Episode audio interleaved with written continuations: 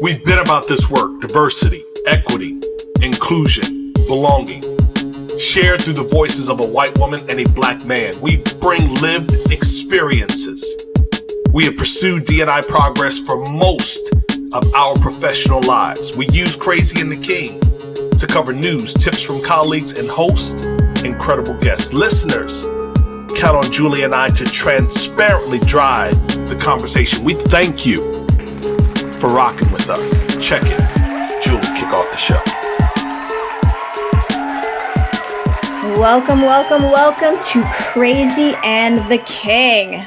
Hey, so let me tell you something. Um, I know I'm a little bit older than you are, so I, I got a little bit of history. I got some time on you. You know, I can kind of like put that chest out a little bit because I've just been through some things.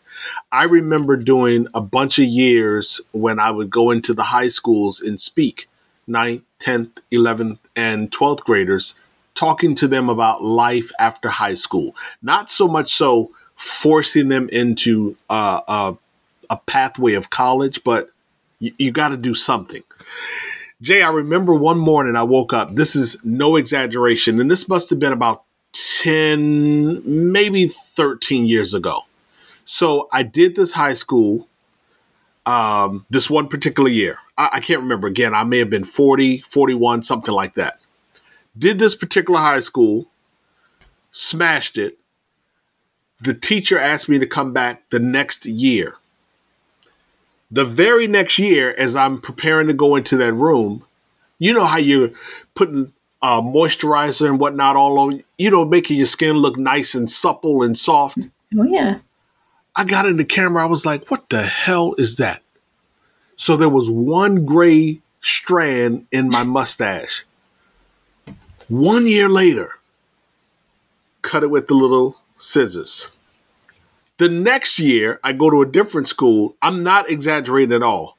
Like four of them jokers, mm-hmm. five of them growing wild. The only reason I'm telling you that is because I literally am holding a piece of hair that is transitioning from black to gray and it's really really like frustrating me right now i can't like control it i could go buy some men's black dye stuff whatever but i'm not going to do that t is too cool to do that like i listen you will not catch me in these streets talking about I done dyed my beard and all that other stuff. We're not going out like that at all. But what I will tell you that's on my bucket list is to do a TED talk.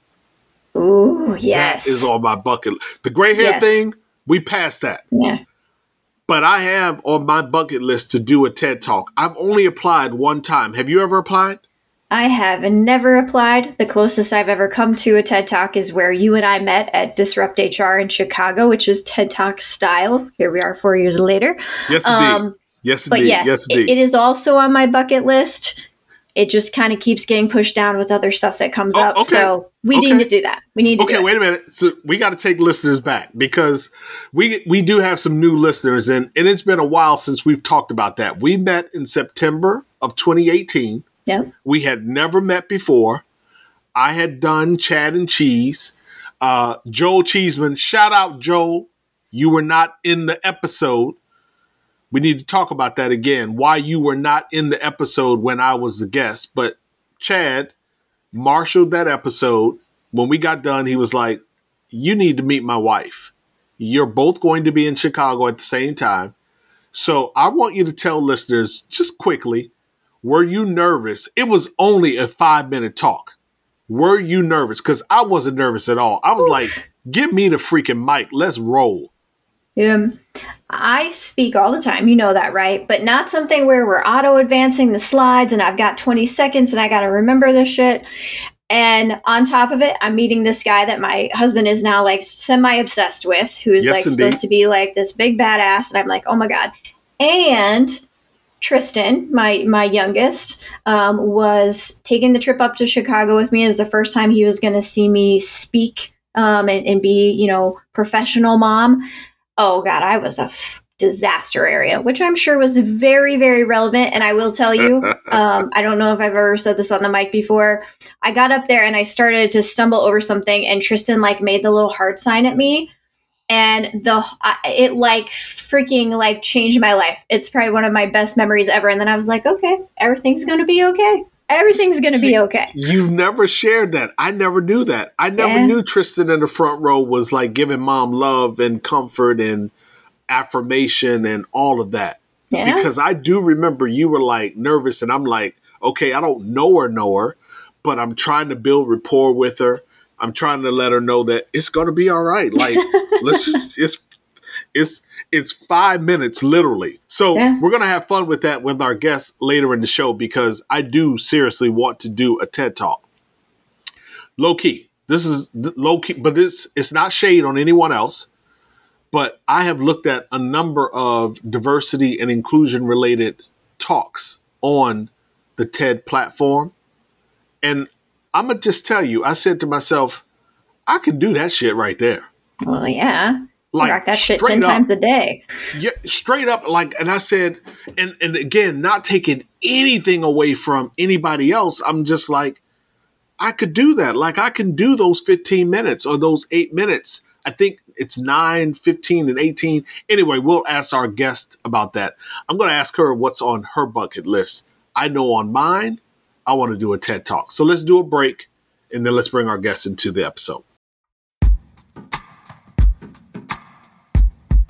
The Jim Stroud podcast explores the discoveries and trends forming the future of our lives. Brain to brain communication, robot bosses, microchip implants for workers, and artificial intelligence replacing human workers are all happening now. If you want to know what's happening next, subscribe now to the Jim Stroud Podcast. All right, so we are welcoming another amazing guest. We have been so fortunate this year with like the the just caliber of guests that we're bringing on the show. So this week, TED Talk famous, in case you didn't see that coming, Stacy Bernal is joining us, and she is passionate about empowering individuals and organizations to live their biggest, and I love this, most badass lives. She's an outspoken advocate for diversity, equity, inclusion, and rep- representation, and she knows how to challenge the status quo every once in a while. From once a bartender to now a board member, she feels purposeful about sharing her message of triumph, and inspiration, and overcoming odds. Stacy, welcome to Crazy and the King. Thank you. Y'all are awesome. I'm just over here like, I'm happy to be here with y'all. That's right. That's right. And let me tell you something. You know, we're going to get to a point where when we do that whole welcome to Crazy and the King thing, like confetti is literally going to hit our guests' computers. That would be it. some rad ass technology right there. We say welcome to Crazy and the King, and your computer lights up with confetti and fairy yes. dust and all of the other stuff that folks be reaching for to try to make life better. Which reminds me, you don't really subscribe to that whole fairy dust thing.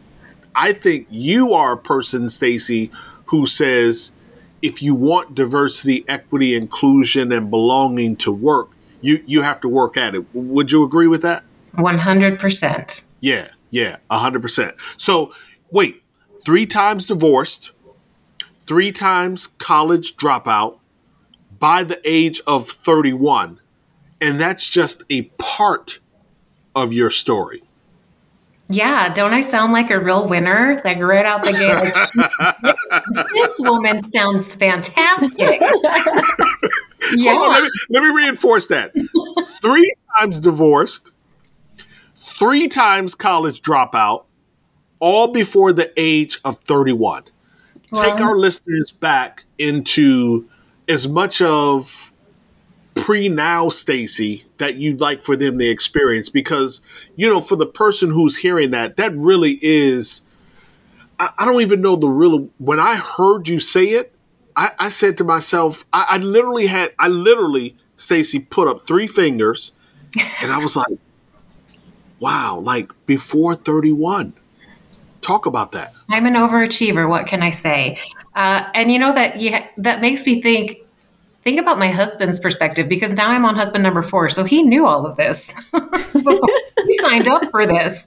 Uh, but but he's been along for the fun journey of of that that dumpster fire mess that I was when I was 31 to where I am now. So, really, uh, I, I, guess I had a little bit of a, a, rough upbringing. I am a survivor of um, childhood sexual abuse, and I think a lot of that uh, the the trauma that I that I just never dealt with, and it wreaked havoc on my life. And I didn't really realize it until I got to a healing point in my journey, and I could look back retrospectively and say, "Well, damn, it makes sense now." I mean, it makes sense when I can look at it through this different lens of trauma informed um, mental health. So that that's kind of to you know the short summary of it is just a lot of mistakes and missteps. But honestly, I wouldn't change any of it. I would not change any of it, and it has made me a bigger and better badass today because I went through that. I have a whole lot more empathy.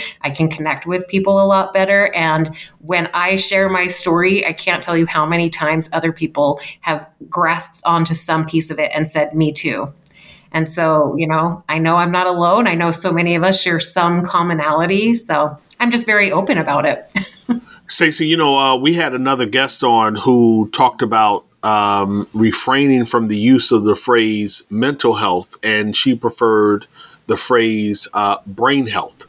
A more ah. positive, uh, a more positive reach for that reality. Yeah. In in her world, and, and in ours as well, language matters. Absolutely. And so, not to be the word police, um, mental health, brain health. When you talk about trauma informed why is that important? Why is it important for you to be descriptive in that way? You know, trauma informed mental health. Because I knew as a survivor of what I went through, I knew that it was shitty. Like it was to to and especially you know my abuser was my father and it I felt a certain way, but I never until I was in my early 30s, I did not recognize the way my body and my brain reacted and dealt with certain issues. I did not recognize that it was due to trauma. I never made that connection that this thing happened to me and this was the impact it had on me and my behaviors. And so learning that about uh, i read there's this fantastic book called the body keeps the score if uh, i highly recommend it to anyone who's gone through abuse it's it's really great for um, our veterans and, and people who have gone through really high traumatic experiences but it when I read this book, it was like someone handed me a manual to myself, and um, and I just really learned. You know, it was it was trauma. It was the abuse was traumatic on my um, on my body and my mind. So yeah, and and I want to say thank you um, for for sharing that. I know as a woman, sharing these stories I think are much harder for us sometimes, and as someone who lives with mental illness, sometimes I, I almost feel like does anyone care about the story? Does anyone like relate? It's not, you know, my disability, my mental health, it, it's not important enough to talk about. And every time I do it, you get that same moment of someone else coming up to you and saying, I can't believe you were brave enough to say that out loud. And thank you because it lets me feel like I'm not so alone. Um, and that is just, that's so critically important that authenticity of just saying, yeah, I've fucked up a lot. And that's cool. It's okay because you know what? It makes me better at who I am today than I would be if I had not made those mistakes. And I understand why. And I don't continue to beat myself up and, and stay in that same cycle. I choose to move forward in this way. Um, and and you know what happened at that point. And there is nothing more important, I will say, sometimes in that than a really, really good partner. And you don't find that on the first time around so many times. Yep, 100%. And so Torin wants to talk about TED Talks. Before we get too far into all of the other things that we could talk about, let's talk about your TED Talk. Um, talk about what you talked about and why you chose to have that conversation. My TED Talk is called Confessions of Recovering Nobody. And it kind of goes along with the title of my book is The Things We Don't Talk About.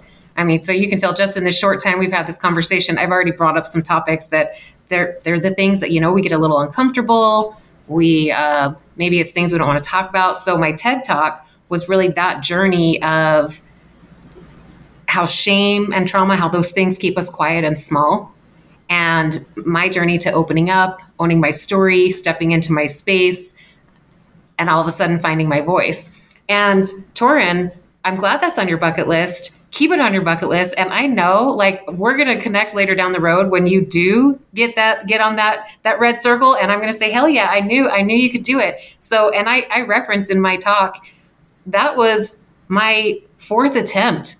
So I, I guess I, I, guess I do things I, I fail three times and then the fourth time I finally achieve my goal. That's that's what that's my my you know everyone says third time's a charm for me it's fourth. So I had I had applied to my local TEDx event 2017, 2018, 2019. I was like I give up. I, I it, and it was on my vision board and uh, finally in 2020 I didn't even apply. The organizers actually reached out to me and they said We've seen what you've done. We've seen your commitment in this community, and you're a leader, and we've seen how you transform your life. And we're inviting you to the TEDx stage. And uh, that's that's how I finally got into that highly coveted red circle. But but but why? But why? Because again, your talk was emotional, it was inviting, it was a variety of other things as well. It was so revealing. For those listening, when you go to Stacy's website, you're going to see an image of Stacy with graffiti on her body. She is the artist canvas. And so why why did you want to be in that red circle and be so transparent so vulnerable? Why? Just especially to to do it repeatedly even being told no after a life of so many no's and disappointments. Yeah. I know how empowering and life-changing it has been for me to have the courage to share my story to be authentic and vulnerable, to open myself up to criticism. I mean, and I do. I, I, get people who have all sorts of shit to say about what I what I'm doing, but I also have seen the positive effects that it's had. I mean, in my own life, and and again, you know, every time I've done a presentation and someone comes up to me and opens up about something in their own in their own lives their own past that they're like i've never told anyone this.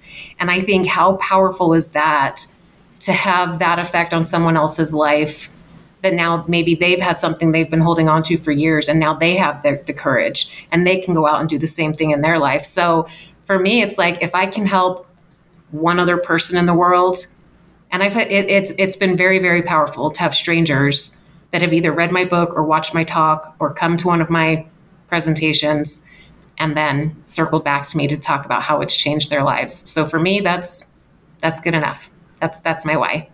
And I, I mean, I feel that that that's that's the power. I think when we get tired and we get frustrated, and sometimes we feel a little bit like we're fighting that uphill battle every single day.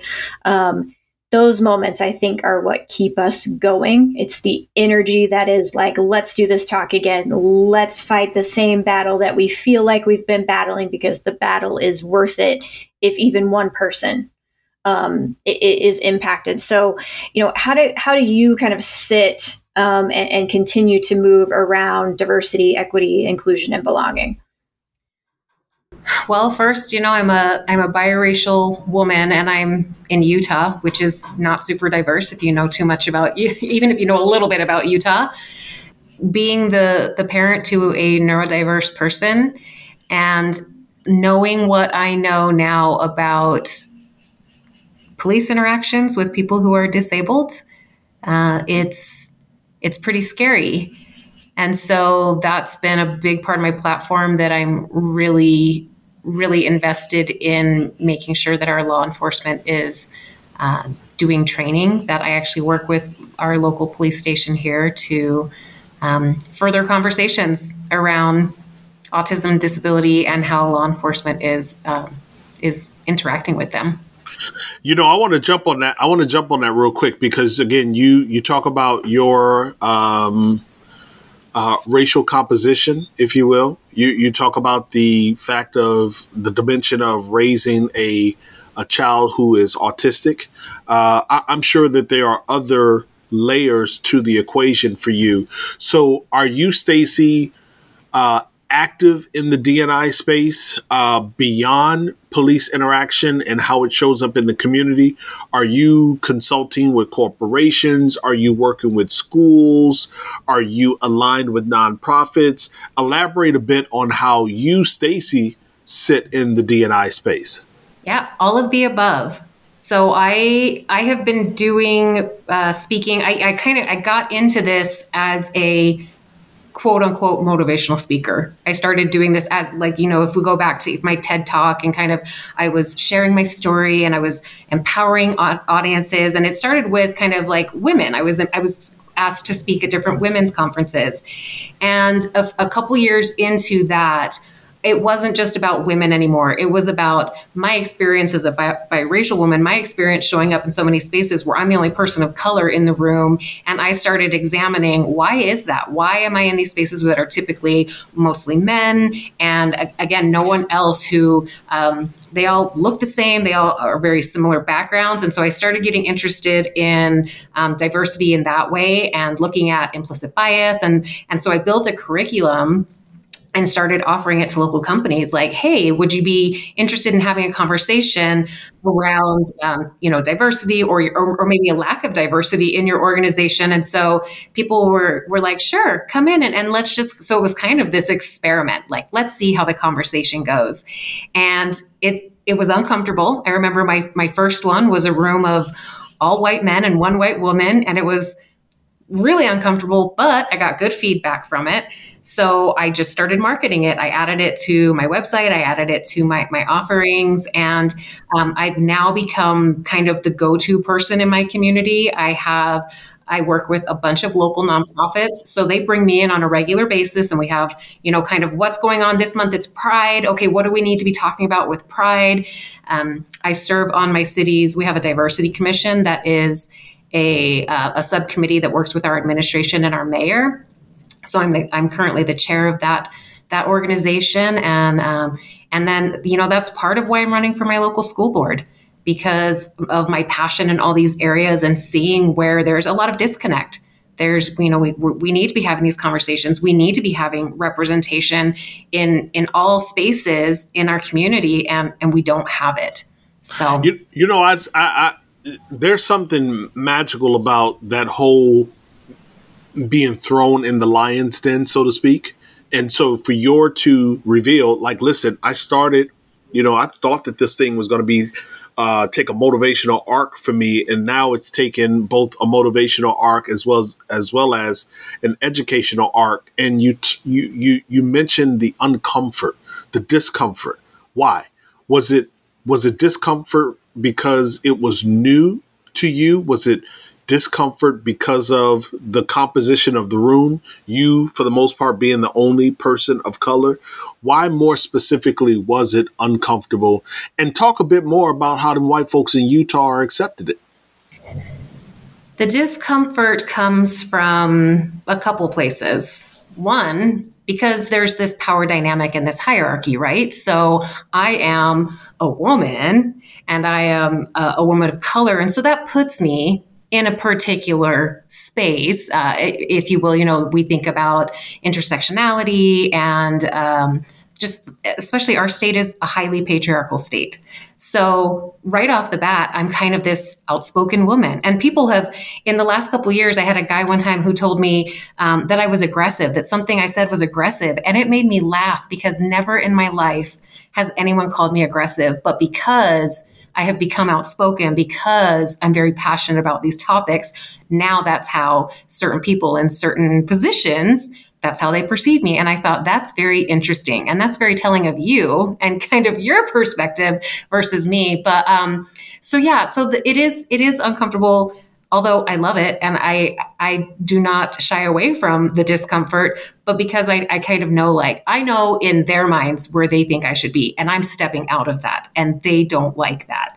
So I, I, get kind of different ends of the spectrum because it depends on where people are, I think, in their own diversity journeys and what they're willing to accept and work on. But I've had the the people on the end who are very accepting and saying, wow, like you really brought up some things I've never thought about. Thank you for sharing it in a way that was approachable. And, and, and, I get that. And then I get the ones who say, like, that was horrible. and uh, you ruined, I had one, one guy that said, you ruined the dynamics of our group because this was a, a, a and I'm like, I didn't ruin, if, I didn't ruin the dynamics of your group. I came in and helped facilitate a conversation. And some of you realize that maybe you don't like your colleagues because of they shared things very openly about their their privilege and their power. And uh, anyway so it was it was kind of i get kind of a very broad spectrum of feedback but uh yeah yeah. Hey, you got to break some things to, to, fix some things, right? And I, I love that. Um, and so before the show start, before we started, you and I were chatting, Stacy. I'm a political junkie, um, junkie to the part to the point where I've had to take some steps back for my own mental health, uh, my own stability. Um, you mentioned you're running for school board in in your city town in Utah there are so many things happening at the local level um, that we are seeing that to me are are terrifying frankly about how we are going to um, raise educate or not educate the, this group of, of young people that we're bringing up in this country right now. And we can already see how a lack of civic and diverse diverse experience education has driven uh, probably like our generation to make some some pretty poor choices as adults.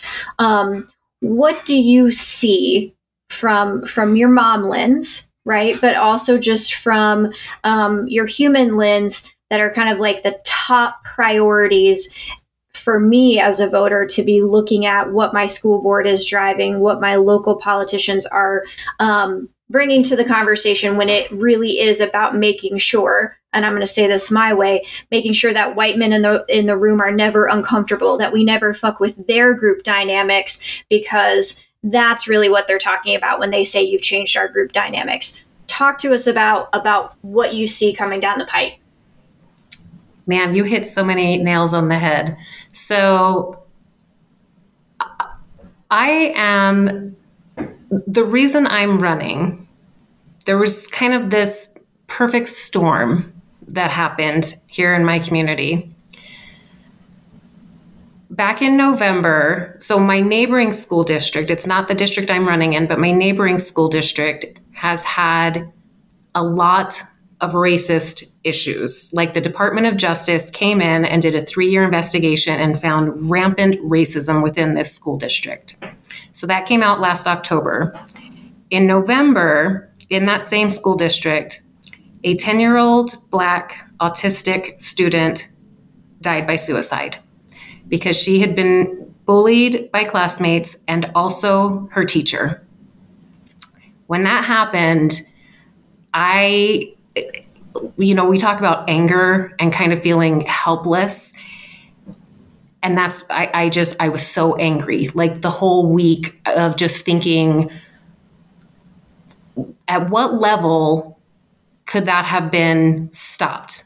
At what point, you know, the, the mother had complained to administration, she had complained to the principal, she had complained to the teacher, and nothing happened. Nothing happened. And this was the end result. So I felt like, what can I do to implement any type of change? What could I do to prevent this from ever happening again? And really, I don't know. I, I don't, maybe I maybe I won't. But what came to me was get into the space where you have some power, some sway that you could possibly prevent something like this from happening. And because here in Utah, are across the state, we have less than 3% of people of color in our school boards, less than 3%. And now our state is not super diverse, but we have more than 3%. Our population is more than 3% people of color.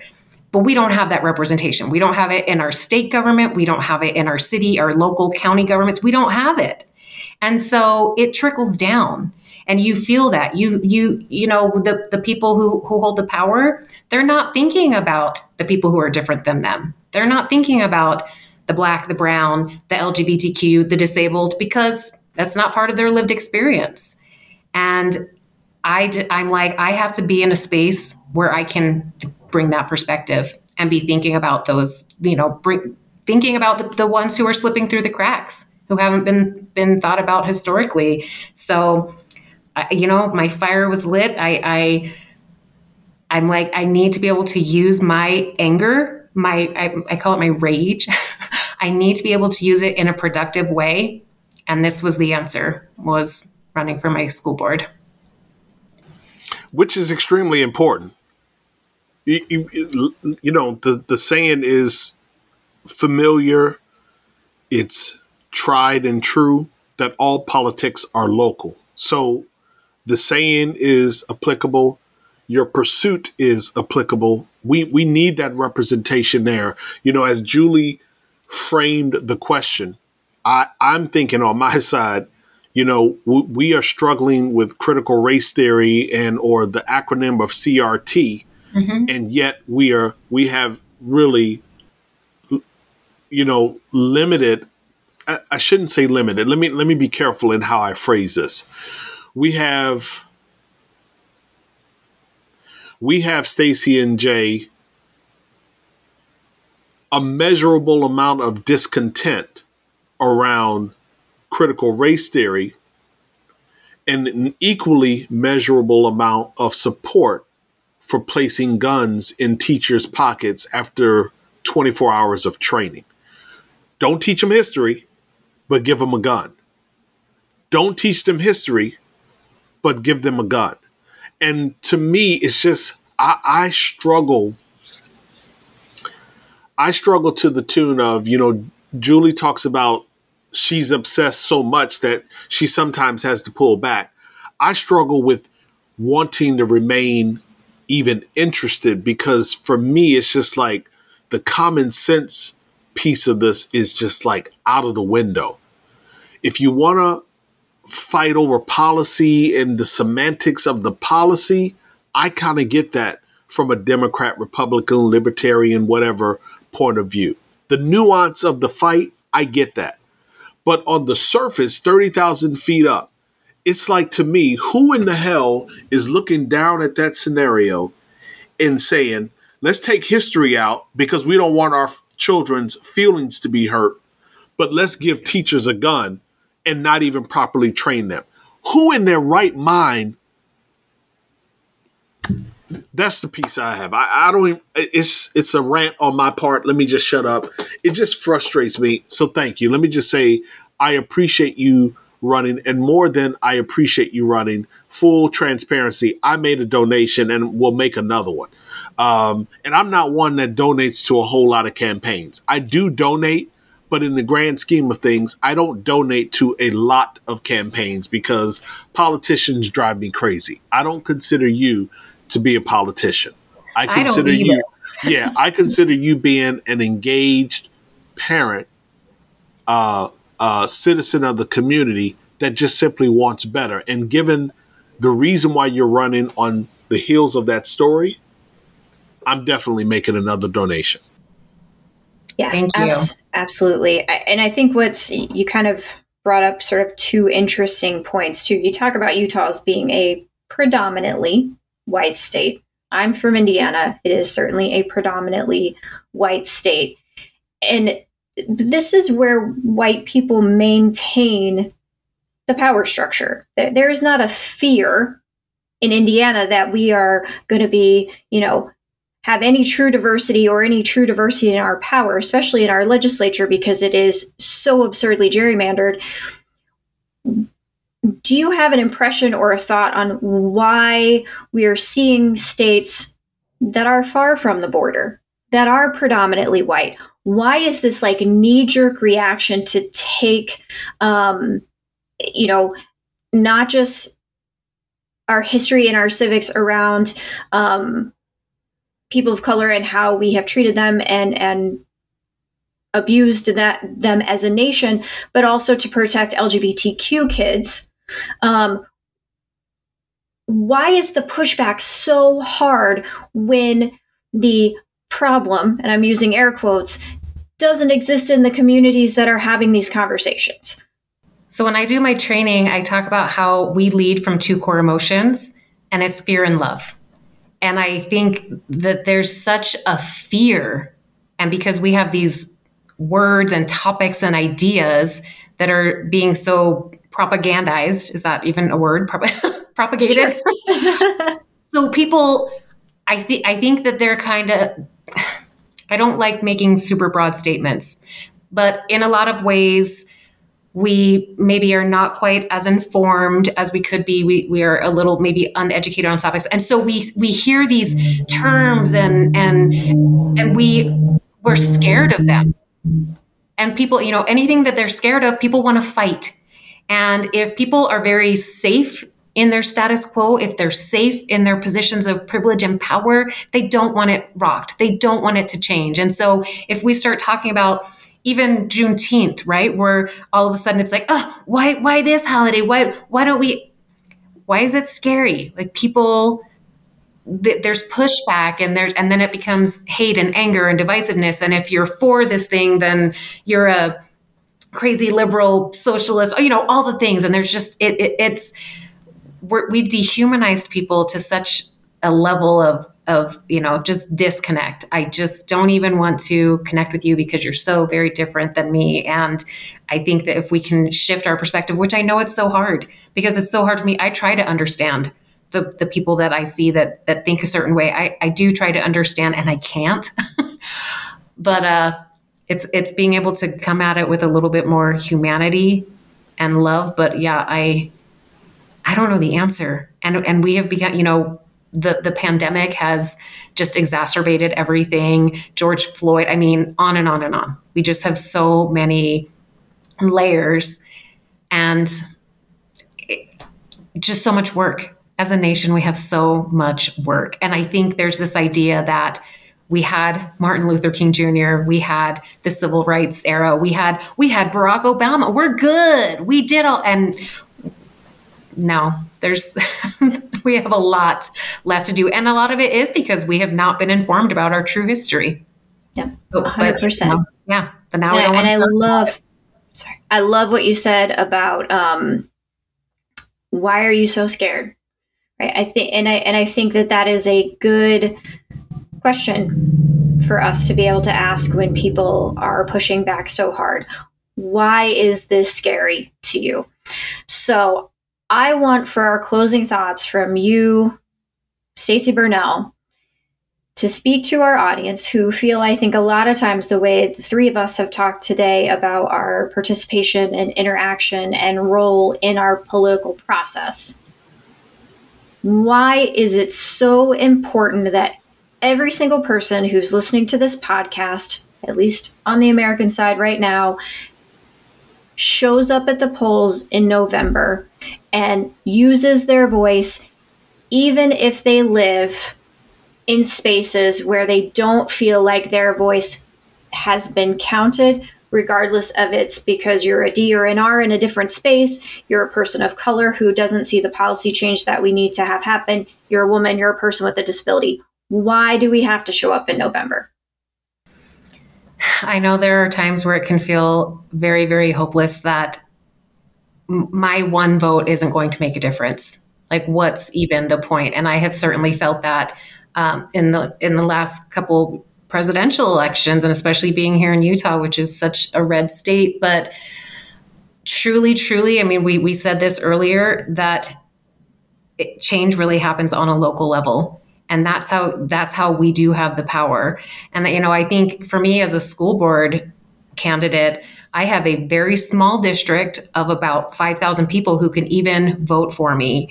And on that level yes absolutely. Every vote matters. Every vote counts. And so I, you know, that's what I tell people is if you don't vote, then then you don't even have a say.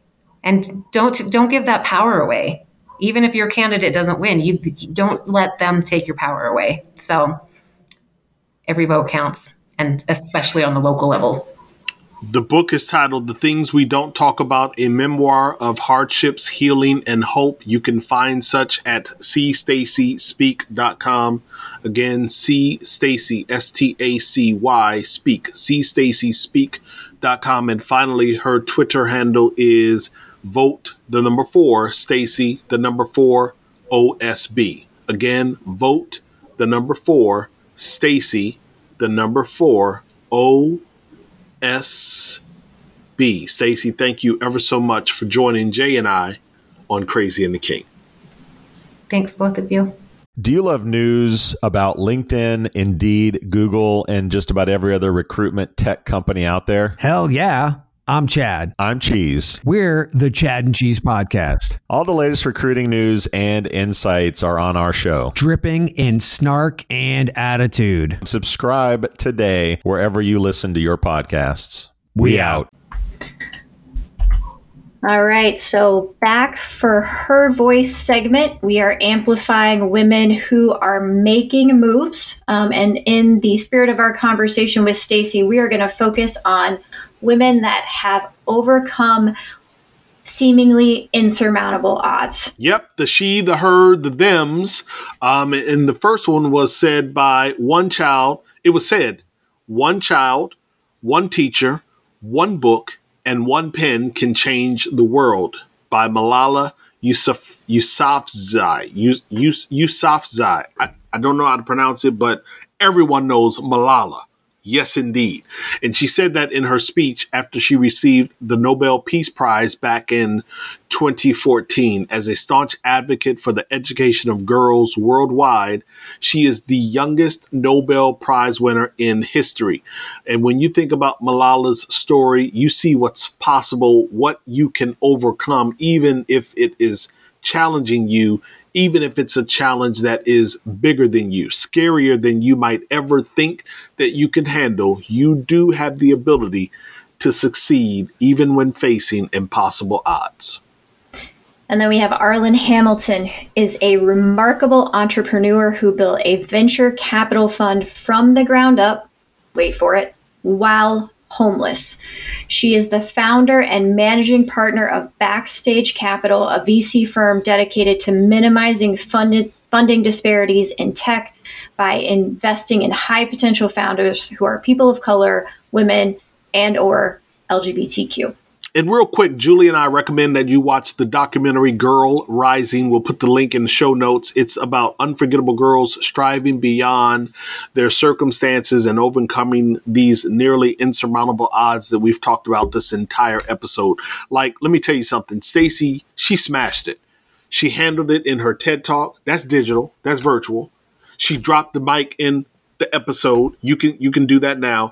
And what she did, and I don't know if you caught this, Jay but what Stacy did was she was the second summer of 2022 guest that recounted a real life suicide of a teen with the origins of their bullying being inside the school.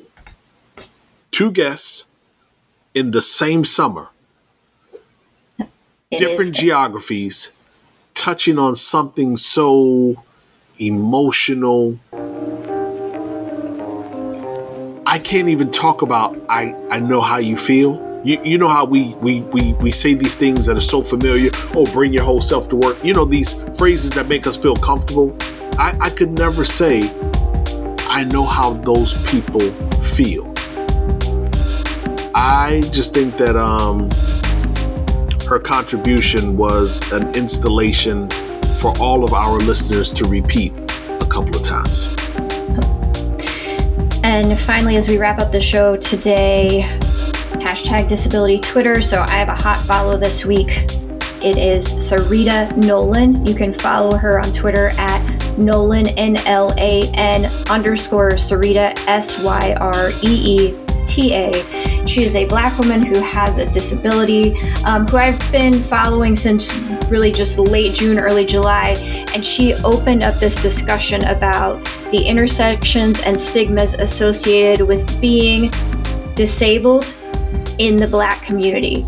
And she wants to empower hashtag disabled black talk uh, to have more conversations about evolving fear, stigma, and language um, used in the Black community to talk about people with disabilities. Follow Syreeta Nolan.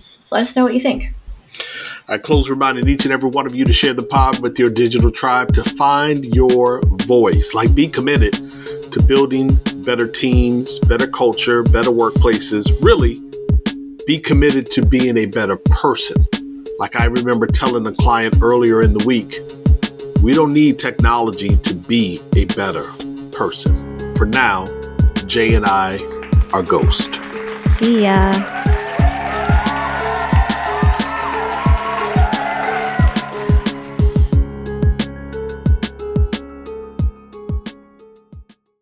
Welcome, change agents, to your go to place for stories that ignite your spirit, fuel your purpose, and connect us all. We believe in the incredible power of the human spirit, its boundless resilience, and the inspiration it brings to our lives. On the Driving Change podcast, we'll journey together through the extraordinary yet very relatable experiences of some of the most amazing people on earth. Our mission? That through these stories, we might just spark change within you and awaken a newfound motivation to harness your unique gifts to make a real difference in the world. So get ready to be inspired and join us on this incredible adventure. You can find the Driving Change podcast on Apple Podcasts, Spotify, iHeartRadio, or wherever you love listening to your favorite podcasts.